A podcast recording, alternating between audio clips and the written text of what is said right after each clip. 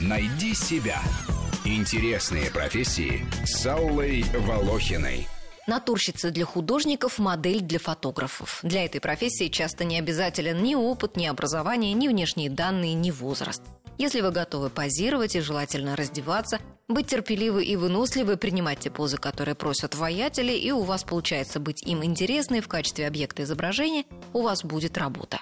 Кажется, труд натурщика – легкие деньги, однако это далеко не так. Позировать неподвижно приходится часами, иногда в неудобном положении. Опытные модели заранее оговаривают условия, что помещение должно быть теплым, потому что отлично знают, за 4 часа работы можно и посинеть от холода, если ты разделся. Знаменитая Элизабет Сидал, британская натурщица XIX века, которая оказала огромное влияние на творчество прерафаэлитов, позировала для своего самого знаменитого изображения картины «Офелия» Джона Милля лежа в ванне, изображала утопленницу, а дело было зимой. Художник пытался поддерживать температуру воды теплой, но натурщица за несколько часов работы все равно тяжело захворала и получила осложнения, которые по обычаю того времени лечили опиумом. Предположительно, именно подорванное служением искусству здоровье, а также близкое общение с богемой и свели ее в могилу 10 лет спустя. Вы же прожили всю свою жизнь среди богемы, среди подонков, кажется так? Этих, как вы изволили выразиться, подонков знает весь мир. Неужели вы не понимаете, Софи, что они просто использовали вас?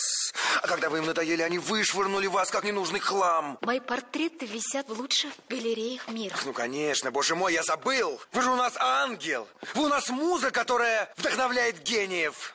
А вот великого Рафаэля, наоборот, погубила именно натурщица. Она позировала ему для Сикстинской Мадонны, самого совершенного его произведения. В образе Мадонны эта женщина светится святостью, а в жизни она была очень ветреной и особой и бесконечно изменяла влюбленному в нее Рафаэлю с другими мужчинами. Эта страсть истощила художника, и он зачах в 37 лет.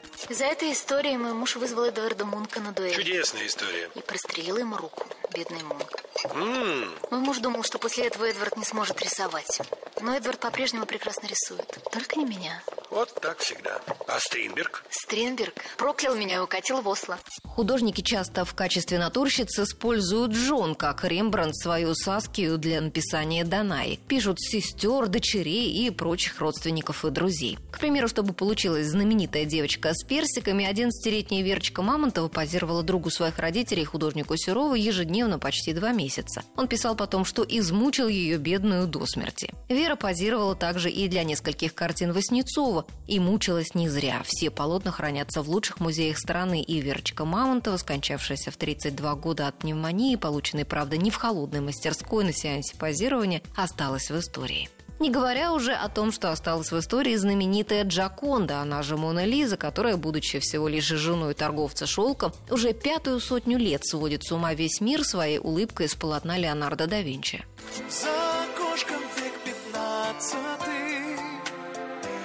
Сбежала от родителей.